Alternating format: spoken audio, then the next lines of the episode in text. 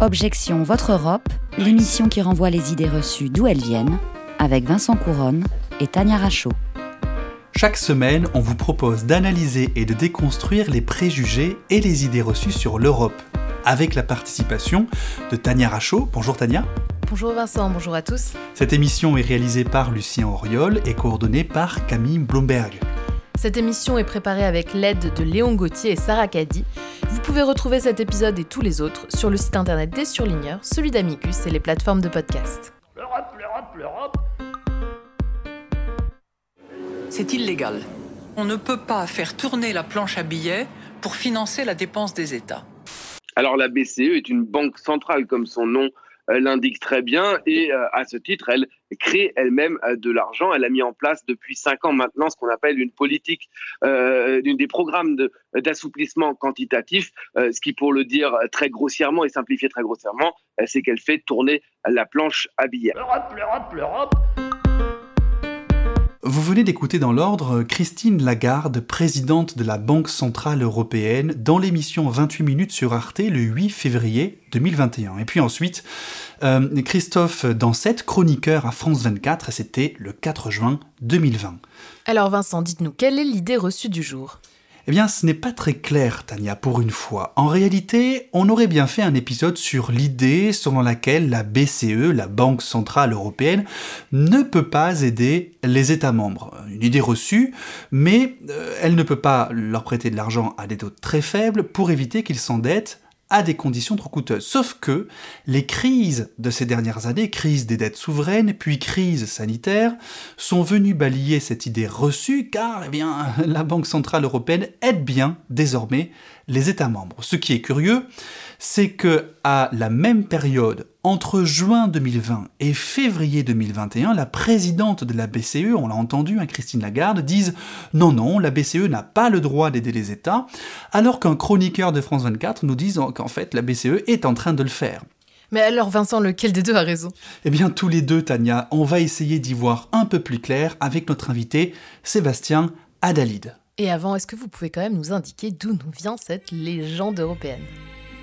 Elle vient, Tania, de la BCE elle-même. On a entendu Christine Lagarde, hein, mais on va voir dans cet épisode qu'on confond un peu tout, et heureusement, Objection Votre Europe est là pour vous permettre d'y voir clair. Et tout de suite, l'édito d'Objection Votre Europe. Le billet en euros a-t-il un intérêt? Nombreux sont ceux qui, lorsque la monnaie unique a été lancée en 2002, se sont posé la question, ont réfléchi longtemps, se sont opposés souvent sur la question de l'illustration des billets en euros. Quelles figures européennes y faire figurer? Quels monuments architecturaux? Toutes ces questions pour finalement ne pas faire de jaloux et faire figurer sur les billets des ponts qui n'existent pas. Symbole des liens qui unissent les hommes et les femmes en Europe, ces ponts sont des faux ponts qui n'existent que sur ces billets et que vous serez donc bien en peine de trouver quelque part en Europe. Tous ces débats, pourquoi? Pour qu'une crise sanitaire fasse quasiment disparaître des poches de nombreux consommateurs les pièces et billets. Depuis 2000, les paiements par carte bancaire doublent chaque année au détriment des espèces, et la crise sanitaire a donné un sérieux coup à ces nids à microbes et à virus qui se refilent de main en main. Alors, si la disparition des espèces n'est pas à l'ordre du jour, il est certain que le choix des illustrations des billets de banque a peu d'intérêt désormais, enfin un peu d'intérêt, hein, jusqu'à ce qu'une autre crise peut-être réhabilite ce bon vieux bifton. Alors aujourd'hui, dans Objection Votre Europe, on reçoit Sébastien Adalide, qui est professeur de droit public à l'Université de Rouen, membre du Centre universitaire rouennais d'études juridiques, et il est spécialiste du système monétaire européen. Alors ça tombe bien, puisque aujourd'hui, on parle donc de l'euro et de la Banque Centrale Européenne. Bonjour, monsieur Adalide. Bonjour. Alors, Monsieur Adalid, l'interdiction euh, par les traités, parce que c'est de ça dont on parle, hein, les traités européens, tels qu'ils ont été faits, notamment à partir de Maastricht en 1992, interdisent à la Banque centrale européenne de racheter la dette des États membres. Euh, pour quelles raisons euh, est-ce que cette interdiction a été posée dans les traités? Alors, pour être peut-être plus exact, on pourrait dire qu'elle a l'interdiction d'acheter la dette des États membres et qu'elle est autorisée à la racheter. Euh, je, vais détailler ces deux points. Sur l'interdiction de l'acheter, en fait, euh, c'est une interdiction d'acheter euh, sur ce qu'on appelle le marché primaire. Et elle peut les racheter sur le marché secondaire. Oui, mais alors, bah, excusez-moi, je vous coupe, mais au départ, l'interdiction qui était de d'acheter des dettes semblait presque absolue. Je veux dire, dans le, dans le traité, ce n'est que beaucoup plus tard qu'elle s'est mise à racheter effectivement des dettes sur le marché secondaire. Alors, elle n'a jamais semblé véritablement absolue parce que euh, les statuts de la Banque centrale euh, européenne euh, lui permettent de racheter sur le marché secondaire. Hmm. les statuts qui sont annexés au traité qui ont la même valeur juridique que les traités. Donc c'est pour ça que on a une interdiction sur le marché primaire, qui est le marché où les États vont émettre leurs dettes, et elle peut les racheter sur le marché secondaire, qui est en fait le marché entre guillemets de l'occasion. Hein, on a le neuf et l'occasion, un peu comme les voitures. Euh, le marché primaire où les États ils vont s'endetter, ils vont émettre leurs dettes. Et après, ces dettes, c'est comme n'importe quel actif financier, euh, ils peuvent être rachetés. Et là, la Banque centrale peut racheter sur le marché secondaire. Alors, pourquoi l'interdiction sur le marché primaire? Euh, C'est la question de ce qu'on appelle le financement monétaire. Le financement monétaire, c'est une pratique qui a eu cours pendant très longtemps, qui est assez ancienne, qui consiste pour les États à euh, créer de la monnaie pour euh, financer leurs dettes. Puisque l'État, il doit, l'État s'endette quasiment tout le temps. Mhm. Et euh, évidemment, comme n'importe qui, il doit rembourser ses dettes. Et le plus facile, ça peut être parfois, évidemment, de rembourser ses dettes avec de la monnaie que l'État vient de créer. Et cette pratique a eu, et donc, historiquement, des effets assez délétères, puisque elle a conduit à euh, de l'inflation, voire de l'hyperinflation. C'est l'exemple de l'Allemagne euh, de l'entre-deux-guerres, où beaucoup trop d'argent avait été mis par l'État et l'inflation a augmenté. Et quand il y a beaucoup d'inflation, il y a une destruction du rapport aux choses, au réel, et euh, voire in fine du lien social, certains peuvent dire. Et donc, excusez-moi, ça a été un traumatisme pour les Allemands, c'est ça? Et donc, du coup, ils n'ont pas voulu que la Banque Centrale Européenne et avec l'euro, qui était une idée française à la base, hein, quand même, hein, que, que, la Banque Centrale Européenne se mette euh, un petit peu être sous influence française à, racheter de la dette et du coup à créer de l'inflation. C'est ça, c'était le, traumatisme de l'entre-deux-guerres? Alors, oui, c'est comme ça qu'on voit les choses. Hein. En effet, euh, cette idée que euh, l'inflation a été un traumatisme pour l'Allemagne et que après la Seconde Guerre mondiale, la reconstruction économique de l'Allemagne s'est faite en grande partie sur une monnaie forte. Hein. Le Deutschmark était une monnaie très forte et assez stable. Et donc, au moment de créer euh, l'euro, l'objectif était en effet euh, de créer une monnaie aussi stable euh, que le Deutschmark et donc de reprendre les principales caractéristiques du Deutschmark et notamment cette interdiction du financement monétaire. Tout hmm. à fait. Et alors, du coup, un peu plus tard, donc, cette interdiction de financement monétaire a peut-être pu poser quelques problèmes, notamment au moment de la crise financière, donc la crise de la zone euro, hein, euh, avec d'abord la crise économique qui éclate en, 2008, puis en 2010 une situation de la zone euro qui est, assez compliquée, euh, qui menace même la survie euh, de, la zone euro, jusqu'à ce que euh, le président de la Banque centrale d'alors, Mario Draghi, intervienne et, calme les marchés financiers. Alors, Qu'est-ce qui se passe à ce moment-là? Je crois qu'on est en 2010, hein, si je me souviens bien. Et que fait Mario Draghi? Alors oui, c'est ce qu'on appelle le whatever it takes. Alors, la crise financière commence en 2006, véritablement 2007, et elle va obliger dès le début la, Banque centrale européenne à changer son rapport au marché. Les marchés financiers étaient devenus, à partir de 2006-2007, assez dysfonctionnels. Et la Banque centrale a euh, commencé à adopter ce qu'on appelle des mesures non conventionnelles. Elles sont simplement non conventionnelles parce qu'elles euh, ne correspondaient pas aux modalités classiques d'intervention sur les marchés de la Banque centrale européenne. Et donc, du coup, euh, cette interdiction en fait de d'achat des dettes des États par la Banque centrale européenne, elle va commencer un petit peu à, créer des frictions, notamment lorsqu'éclate en fait la crise économique, puis la crise de la zone euro. Et puis à l'époque, euh, euh, Mario Draghi, qui est alors président de la Banque centrale européenne, intervient euh, d'une manière un peu aussi spectaculaire que, comment dire, originale, on va dire. Et que fait-il exactement, Sébastien Adalide? Alors, en, juillet 2010, au, plus fort de la crise de la zone euro, qui, d'ailleurs, il faut toujours le rappeler, n'était pas une crise monétaire, mais une crise de l'endettement des États. Mm. pour calmer la spéculation euh, des marchés sur les dettes publiques. Mario Draghi fait cette euh, déclaration euh, à Londres, hein, si je me souviens bien, en juillet, où il dit qu'il est prêt à faire tout ce qu'il faut pour sauver l'euro, ce qu'on appelle le whatever it takes, to save the euro. Et ce whatever it takes, en fait, c'est un tournant beaucoup plus dans les mots, parce que en se disant prêt à, faire tout ce qu'il faut, Mario Draghi arrive à calmer la spéculation puisque seule la Banque centrale a la capacité d'intervention financière pour mettre fin à la spéculation. Mais mm. sur le rachat de dette, euh, en 2010, il ne va pas véritablement euh, se passer grand-chose. C'est plutôt euh, quelques années plus tard, en 2015, quand la Banque centrale va commencer à faire ce qu'on appelle du quantitative easing. Oui, mais alors, avant, d'en arriver là, Sébastien Adalid, la, phrase que prononce Mario Draghi, quand il dit, alors ce qu'on traduit effectivement whatever it takes souvent dans la presse comme le, quoi qu'il en coûte, hein, euh, c'est parce que ce quoi qu'il en coûte implique des mesures que l'on dit euh, non conventionnelles pour la BCE. Euh, de quoi, de quoi est-ce qu'il s'agissait ou de quoi est-ce qu'il se serait agi hein, si jamais la BCE devait avoir, avait dû prendre ces mesures quoi qu'il en coûte? Alors, en fait, les mesures non conventionnelles ont commencé avant euh, la, déclaration, quoi qu'il en coûte. Elles ont commencé en 2006, mais plutôt en 2007, euh, quand les marchés financiers ont commencé à dysfonctionner euh, et que la BCE a dû intervenir de manière différente sur les marchés pour remettre finalement un fonctionnement à peu près efficace des marchés financiers. Et c'est là que on parle de non conventionnel parce que ça ne correspondait pas à la manière traditionnelle d'intervenir de la BCE. Et ce non conventionnel, finalement, il va euh, monter en puissance jusqu'au quantitative easing.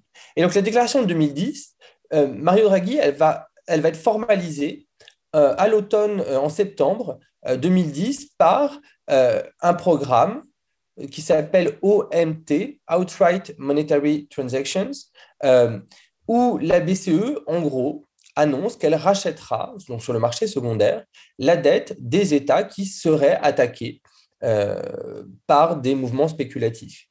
La spécificité du programme OMT, en fait, c'est qu'il a été annoncé par euh, la BCE, mais il n'a jamais été mis en œuvre. Euh, c'est là qu'on voit toute la, toute la puissance de, conviction de la BCE qui n'a pas eu besoin d'utiliser ce qu'on a parfois appelé à l'époque, peut-être de manière un peu abusive, hein, euh, l'arme atomique ou nucléaire euh, de, ce programme OMT. Mais est-ce que vous pouvez juste nous, pour que nos auditeurs comprennent bien, nous expliquer ce que c'est qu'une attaque spéculative hein, euh, des, marchés sur, le, sur les dettes souveraines? Qu'est-ce qui se passe en fait quand, quand il y a une attaque de, la sorte? Alors, il se passe souvent en fait que un État n'arrive plus à refinancer sa dette. Parce que la dette de l'État, en fait, euh, elle est en permanence refinancée. C'est-à-dire que l'État, euh, s'endette parfois à 30 ans, mais parfois à un an. Et donc, il faut constamment qu'il émette de nouvelles dettes. Et la spéculation, elle va tout simplement venir du fait que, en réalité, à un moment donné, plus personne ne veut prêter à un État. Euh, et ce refus de prêter un État fait monter les taux d'intérêt pour l'État qui est déjà endetté et donc euh, lui cause des difficultés économiques. Et euh, il y avait derrière tout ça, évidemment, euh, pourquoi on parle de spéculation? Parce qu'il y a des mouvements spéculatifs qui vont essayer de tirer profit de la situation. Voilà pourquoi on peut parler d'attaque spéculative, mais c'était peut-être plus largement, en fait, un mouvement de défiance par rapport à certains États, et notamment évidemment en premier chef la Grèce, en se disant bah, ils n'ont pas les moyens de rembourser la dette, donc on ne peut plus euh, leur prêter. Et à partir de là, euh, de cette crise de confiance, ont pu naître des mouvements spéculatifs. Hmm. D'accord. Et donc, du coup, euh, cette action, en tout cas de Mario Draghi, elle fait sauter en, quelque sorte un peu un verrou psychologique, puisque vous le disiez, en 2015, ensuite, hein, la Banque Centrale Européenne va là, pour le coup, mettre en œuvre des, programmes assez ambitieux euh, de soutien aux, dettes des États. Alors, euh, le quantitative easing de 2015, on peut on ne sait pas vraiment, c'est difficile de dire que l'objectif, est véritablement d'aider les États. Euh, le quantitative easing, sa base, elle, est très simple, c'est celle de d'injecter des liquidités sur les marchés financiers. C'est-à-dire de faire en sorte que le marché soit plus liquide, donc qu'il y ait plus de volume de monnaie disponible sur les marchés financiers, et pour cela, acheter des titres sur les marchés. Hmm, c'est pour ça qu'on parle d'assouplissement quantitatif hein, pour le quantitative easing. C'est vraiment, on, assouplit en quelque sorte la quantité. C'est une jolie expression en quelque sorte pour dire en quelque sorte qu'on augmente la masse monétaire. C'est ça euh, Exactement. Hmm. Exactement. Et parmi ces titres que va acheter la BCE figurent des dettes des États. Mais euh, il y a d'autres types de titres, de titres achetés dans les programmes des États. Mais en effet, il y a le rachat euh, de dettes euh, par la BCE des États et qui a un effet. et c'est là qu'on se pose la question, est-ce que c'est l'effet recherché ou est-ce que c'est l'effet logique mais qui n'était pas l'objectif? Voilà, la question en fait, pardon pour être très clair, c'est l'objectif. Pour la Banque Centrale Européenne, l'objectif du quantitative easing, c'est de faciliter euh, le fonctionnement des marchés financiers et puis après aussi de poursuivre son objectif primaire, puisque la Banque Centrale Européenne, son objectif, c'est la stabilité des prix. Et donc le quantitative easing aurait un effet sur la stabilité des prix, notamment d'éviter la déflation. Parce qu'à l'époque, on est peut-être moins sur la question de lutter contre l'inflation, c'est-à-dire la hausse des prix, mais d'éviter la déflation, la baisse des prix. Alors, est-ce que ça a fonctionné? Comment? Est-ce que ça a fonctionné finalement? Alors, sur l'inflation, oui. Euh, mais la question, c'est l'effet euh, secondaire du quantitative easing sur les dettes des États. Parce que, évidemment, si la Banque Centrale Européenne rachète des dettes des États, à ce moment-là, il va être plus facile pour eux d'émettre la dette. Euh, je m'explique. le, un État et c'était l'objectif de l'interdiction de financement monétaire, il doit être soumis à ce qu'on appelle la discipline de marché. C'est-à-dire faire en sorte que le marché soit le gardien du respect par l'État d'une bonne gestion et d'un endettement sain. Et pour cela, la discipline de marché, elle, est censée fonctionner de manière extrêmement simple. Mhm. Si un État ne respecte pas euh, des règles qui font qu'il a un endettement sain, eh bien, il ne pourra plus s'endetter parce que sur le marché primaire, il ne pourra plus vendre sa dette. Mhm.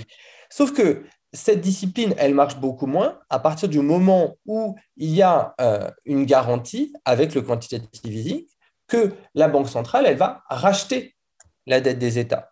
À ce moment-là, il y a beaucoup moins de risques à prêter à un État, admettons, euh, dont la gestion serait un peu douteuse, parce que celui qui va euh, acheter la dette sur le marché primaire sera sûr de pouvoir la vendre à la Banque centrale européenne sur le marché secondaire. Donc, il y a un effet sur, qui rend l'endettement des États plus facile. Hmm. Après, ce qu'il faut bien voir, c'est qu'il n'y a quasiment aucune certitude du rachat de la dette. Parce que, en admettant que, euh, je donne un exemple, hein, l'État, il émet euh, 1000 obligations, la Banque centrale n'a jamais dit qu'il rachetait toute la dette d'un État, mais seulement une partie.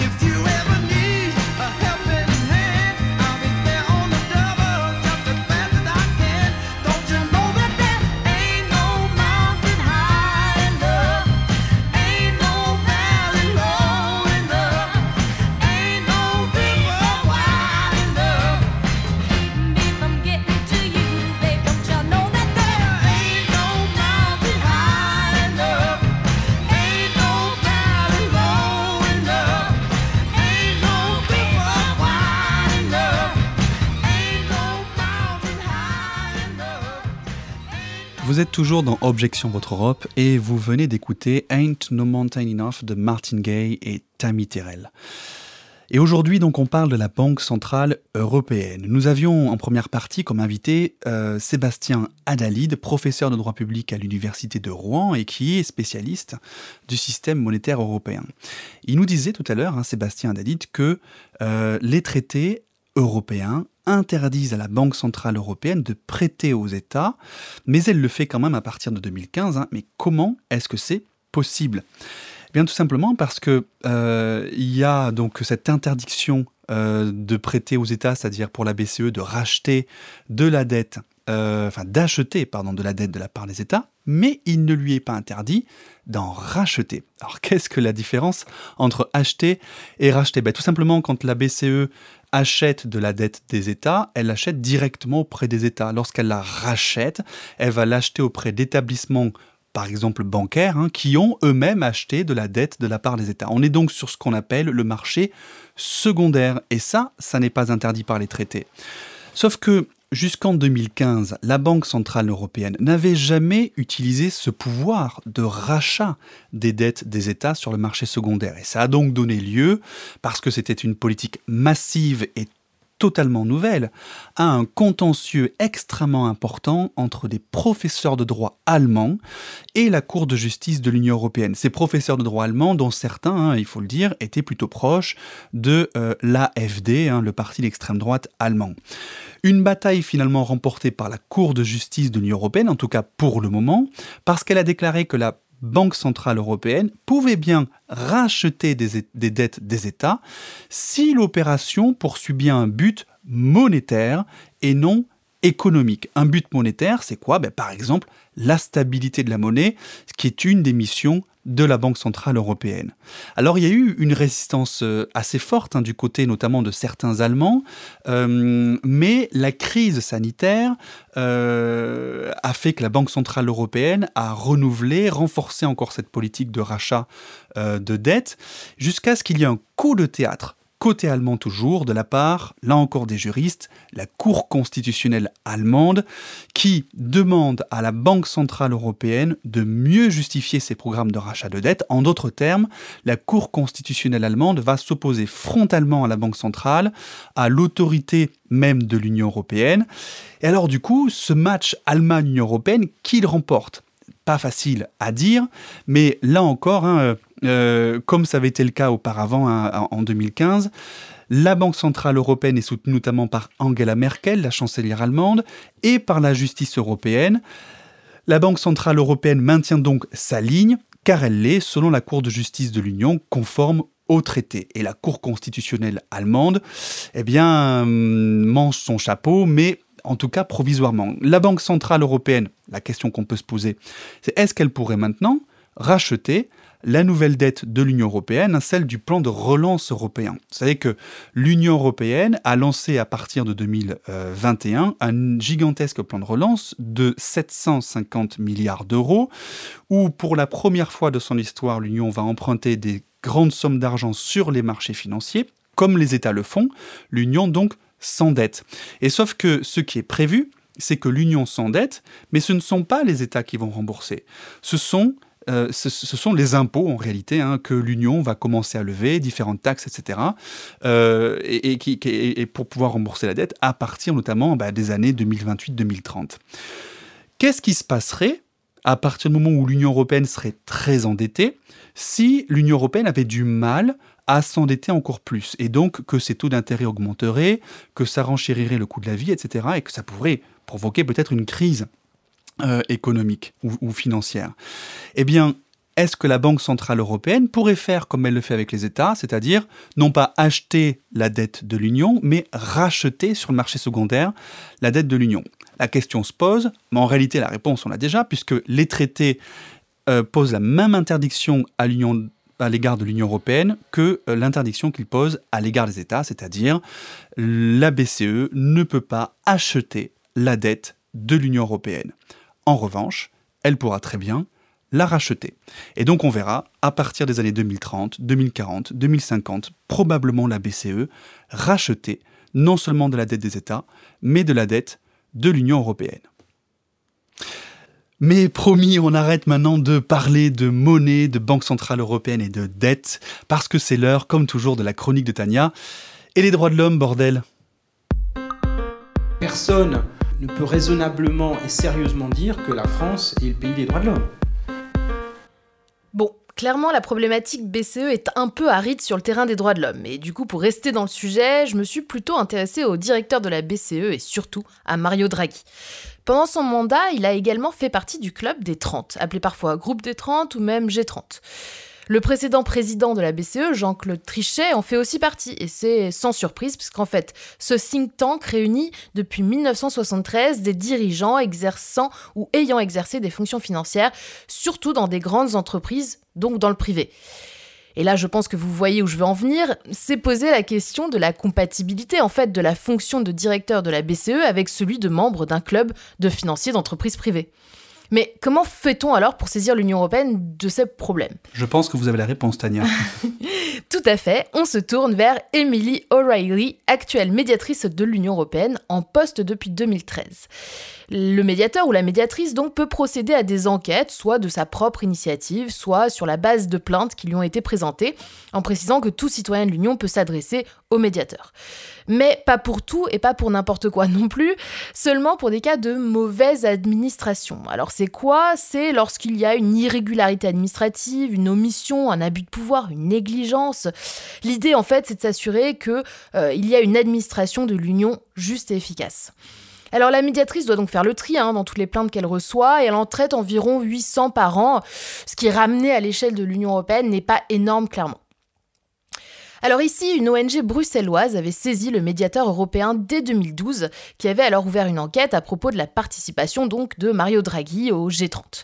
Et dans un premier temps, l'enquête ouverte avait abouti au classement de l'affaire. La BCE et le médiateur européen d'alors, avant Emilio O'Reilly, ont considéré que le club des 30 est trop varié dans son adhésion pour constituer un groupe d'intérêt.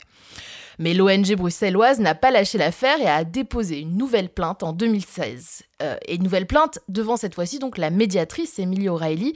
Et aussi, il faut mentionner une évolution du rôle de la BCE hein, qui euh, supervise maintenant l'ensemble de l'activité des banques européennes.